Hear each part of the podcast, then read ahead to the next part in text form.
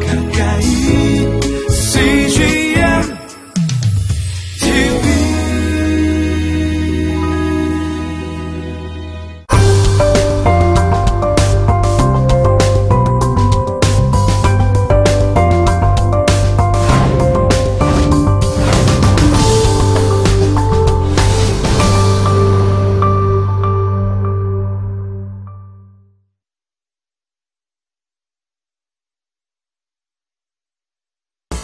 거룩의 반대말은 무엇입니까?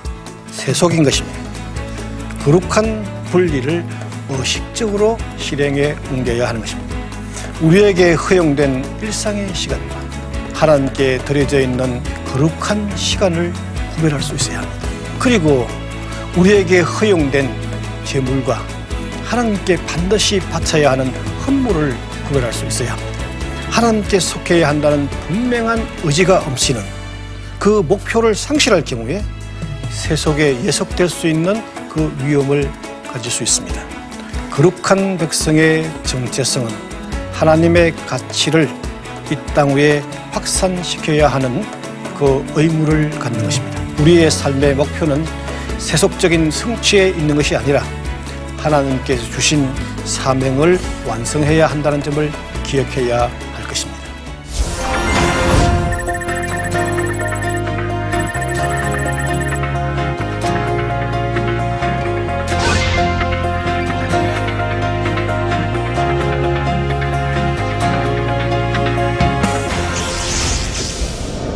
안녕하십니까. 저는 평택대학교의 한동구 교수입니다.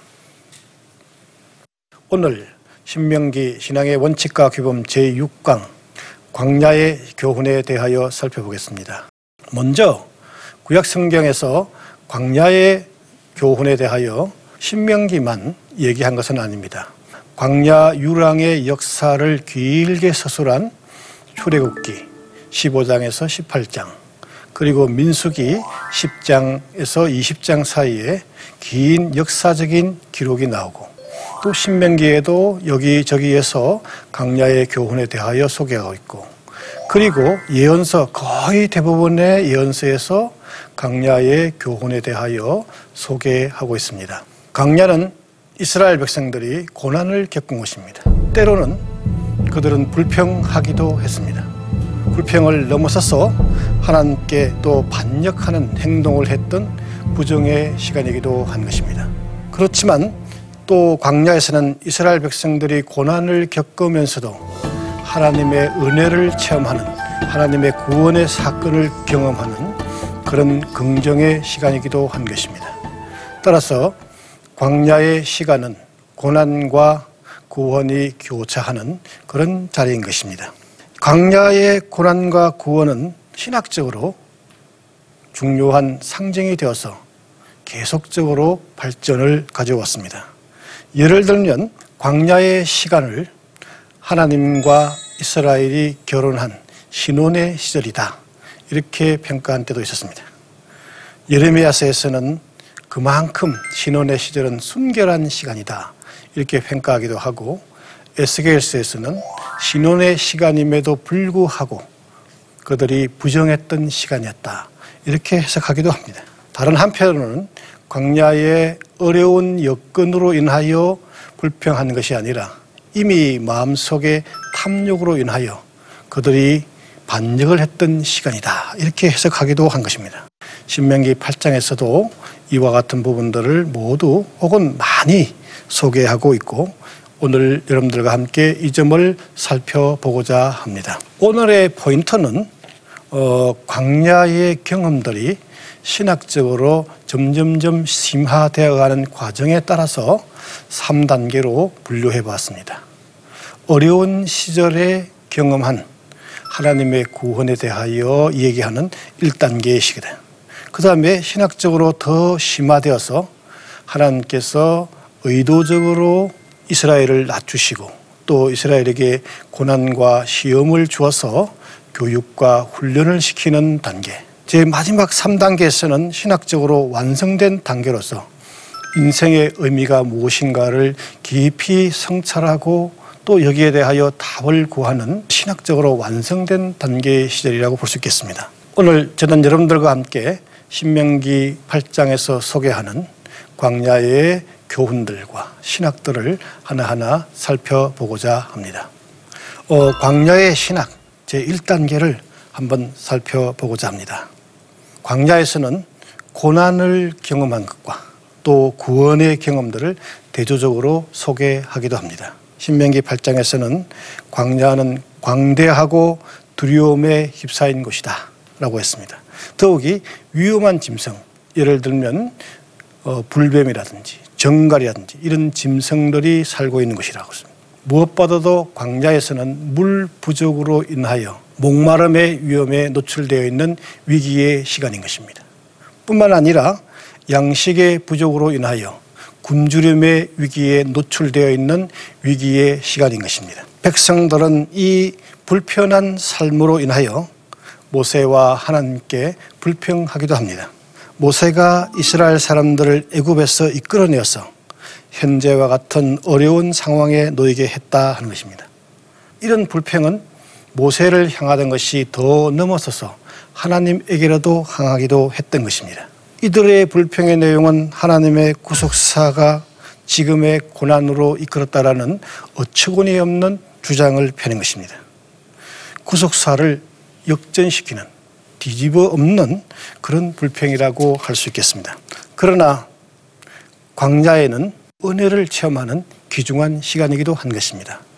하나님께서는 고난받는 자의 공고를 우습게 여기지 않습니다. 또 고난받는 자가 하나님께 기도를 드리면 그 기도를 외면하지 않습니다. 인간의 고난은 하나님의 개입을 요청하는 시간이기도 하고 따라서 하나님의 구원을 체험하는 시간이기도 한 것입니다. 고난이 있는 곳에 구원의 역사가 펼쳐진다는 역설이 가능한 것입니다. 그런데 하나님께서는 그 구원을 어떻게 증개시키는지 한번 자세히 살펴보려고 합니다. 광야에는 농경지가 없습니다. 하나님께서 그 양식을 어디에서 구해오겠습니까? 하늘에서 내려온 것입니다. 하나님께서는 기적을 베풀어 하늘에서 만나를 내려 그들의 굶주림의 위기를 해결해 주었습니다. 또 하나님께서는 마실 물이 없을 때에 바위에서 샘을 솟아나게 한 것입니다. 여러분들, 바위가 무엇입니까? 그것은 물이 없는 아주 딱딱한 돌을 일컫는 것입니다.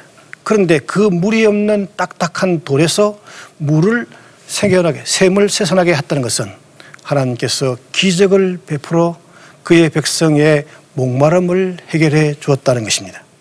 하나님은 언제나 기적을 일으켜서 그 백성의 위기를 극복해 주었습니다.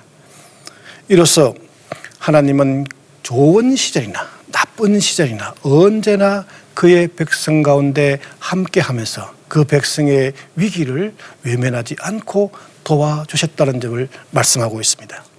하나님의 구원의 역사는 어쩌면은 약속의 땅, 즉 문명의 땅에서 본격적으로 전개된다고 볼 수 있습니다. 짧은 시간의 고난, 그러나 긴 시간, 어쩌면 항구적인 시간의 풍요, 이것은 참으로 큰 대조를 이루고 있는 것입니다. 약속의 땅에서 하나님께서는 그의 백성에게 삶의 기초를 마련해 주었습니다. 신명기 8장 7절에서는 그 땅에서는 농사를 지을 수 있는 물이 풍족하다고 말했습니다. 골짜기든지 산지든지 시내와 분천과 샘이 있다 이렇게 말했습니다. 그래서 봄에는 밀과 보리를 생산하고 가을에는 이 과일, 포도, 무화과, 석류, 올리브 이런 것을 생산한 것입니다. 그리고 이스라엘 땅에는 사철 꽃이 피므로 꿀도 생산했습니다. 농산물에 풍족하여 그들의 삶이 부족함이 없었다라고 말하고 있습니다. 무엇보다도 그 땅에는 철과 동과 같은 광물도 풍족했다라고 기록하고 있습니다. 광야에서의 천막 생활은 대조대적으로 그들은 약속의 땅에서 새로운 집을 건축하고 그곳에서 안정된 삶을 영위한 것입니다. 그리고 가축들도 매우 풍족했습니다. 뿐만 아니라 곡물 또 과수도 매우 풍족했습니다. 그리고 그들 집 주변에 우물이 있어서 그들은 늘 물을 시원하게 마실 수 있었습니다. 이 모든 소유가 이스라엘 백성들의 자기들의 노력으로 얻는 것이 아니라 하나님의 은혜로 주어졌다는 것을 전제하고 있는 것입니다. 따라서 문명의 땅에서의 이 풍요는 여호와 하나님으로부터 왔다는 사실을 잊어서는 안 된다 하는 것입니다.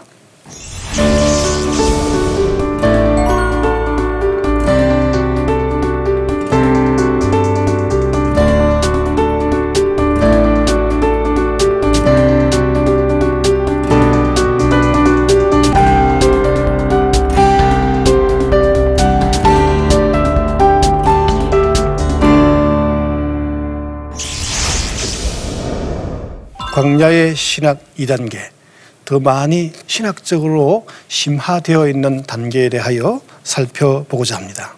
인생의 모든 순간들은 우연의 산물이 아닙니다.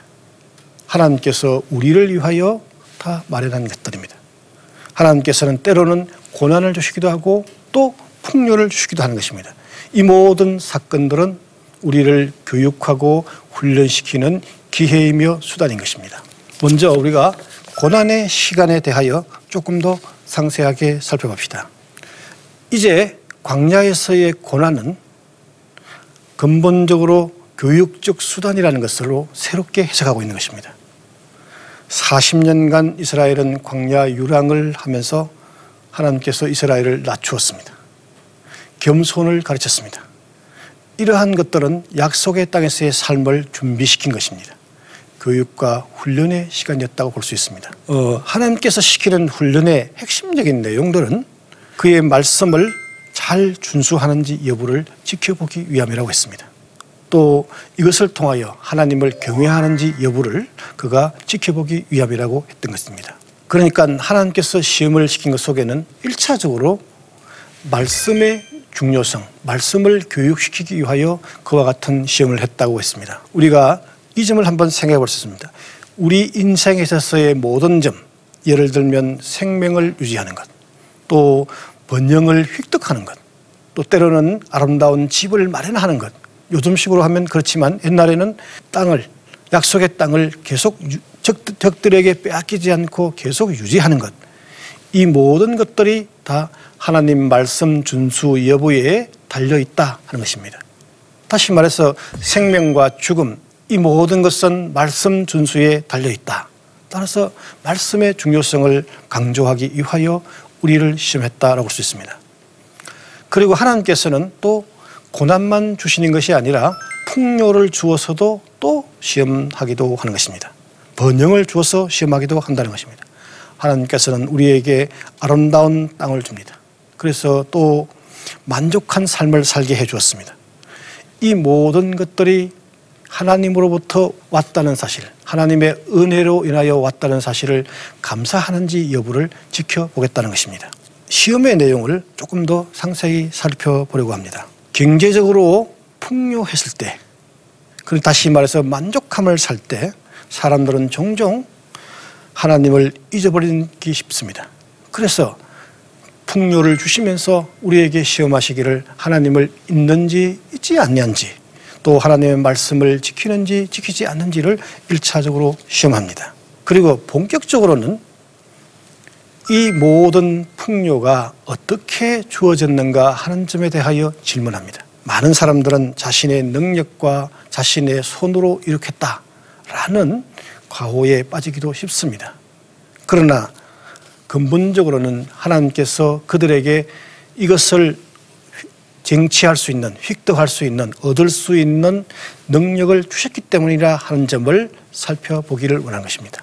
풍요를 주시면서 이것이 하나님으로부터 왔다는 사실을 기억하는지, 기억하지 못하는지 이를 시험으로 확인하는 것입니다. 인간은 오만에 빠지게 되면 하나님으로부터 오는 구원을 잊어버리고 자기 자신을 하나님의 자리에 대신 올려놓는 가오를 하게 되는 것입니다. 그럴 때에 그는 망할 수 있다 하는 점을 교훈으로 가르쳐 주시고 경고하는 것입니다.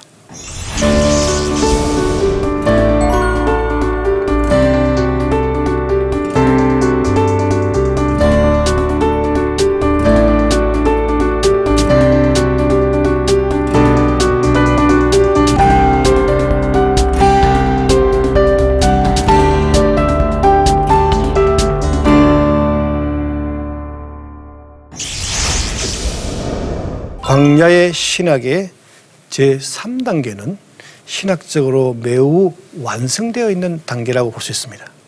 이 단계에는 많은 언어들이, 용어들이 이미 어, 신학적인 개념들로 전면에 서게 되는 것입니다. 그러니까 고난의 시간이라는 것은 신학적으로 말하면 하나님께서 감추시는 시간, 하나님의 감추심의 시간이라고 말할 수 있습니다. 이 감추심의 신화는 인간의 편에서 보면 매우 고통스럽고 불행한 시간인 것입니다.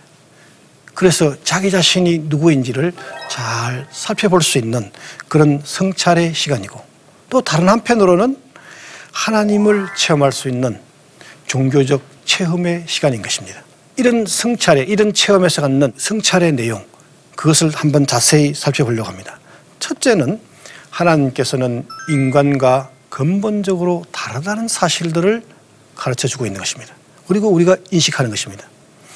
단순히 외향적으로만 다른 것이 아니라 질적으로 다르다는 점을 가르쳐 줍니다. 이사이아 55장 9절에는 이렇게 설명합니다.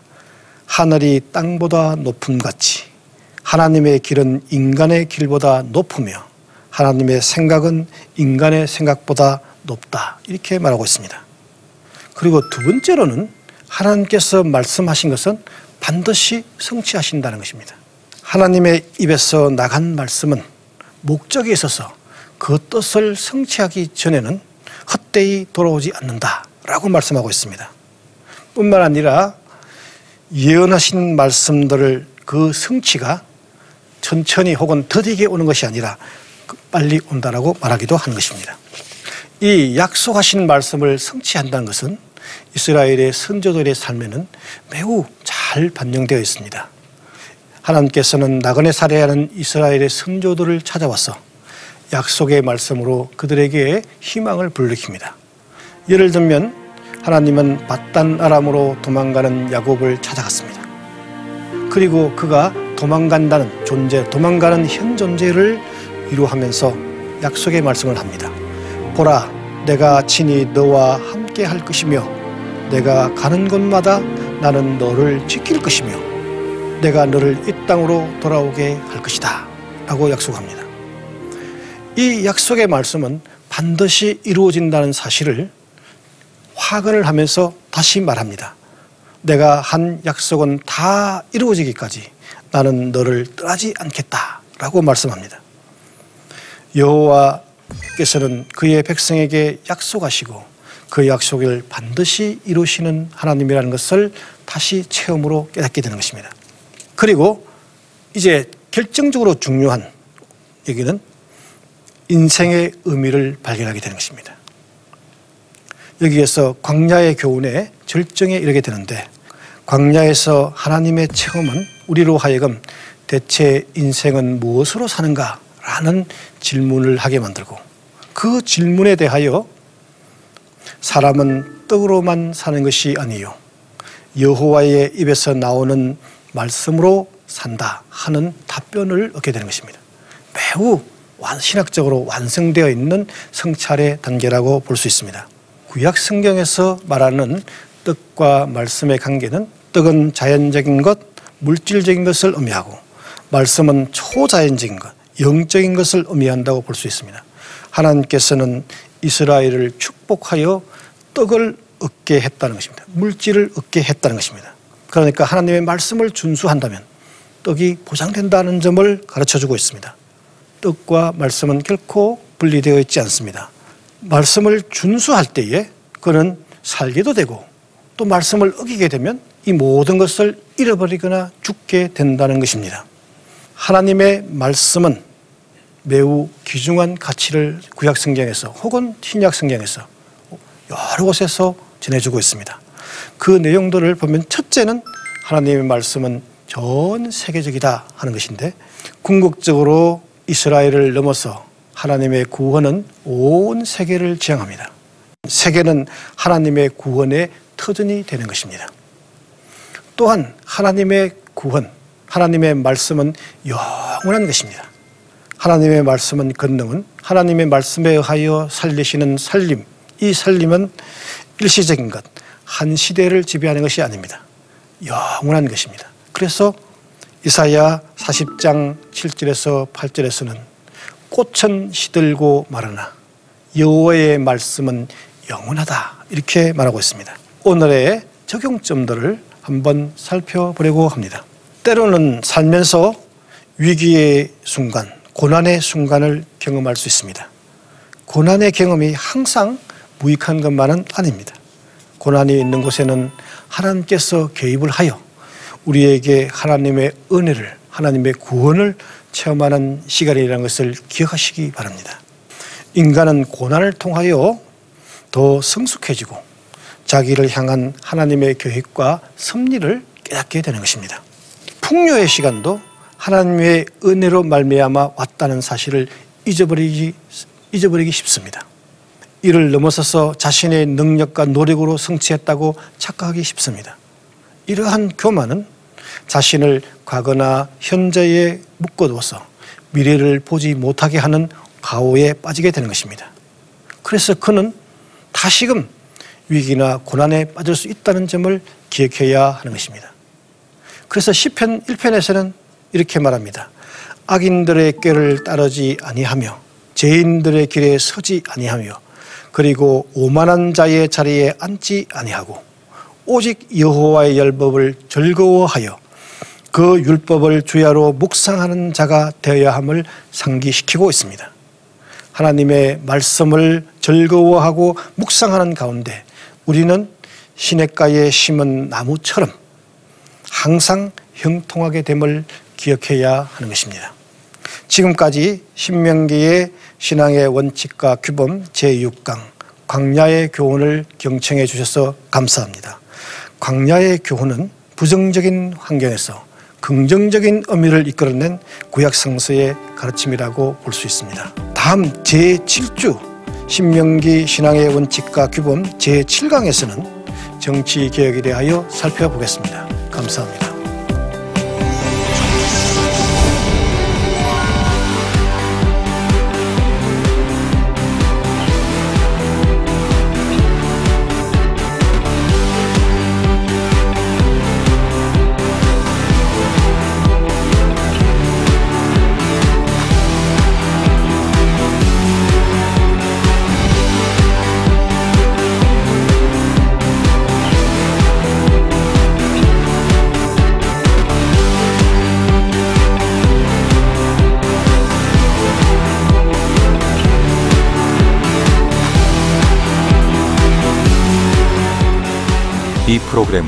시청자 여러분의 소중한 후원으로 제작됩니다.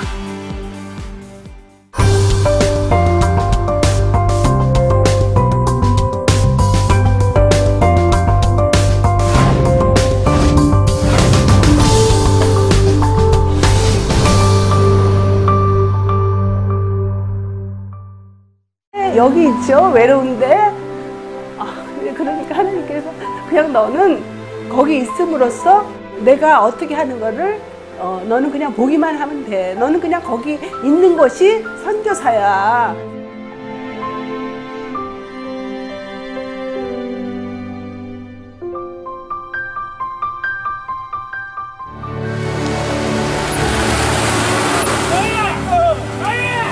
이 6개월을 그냥 손꼽아 기다리면서 이 산골까지 올까 했는데 드림 컴츄르다. 네, 정말 좋았어요.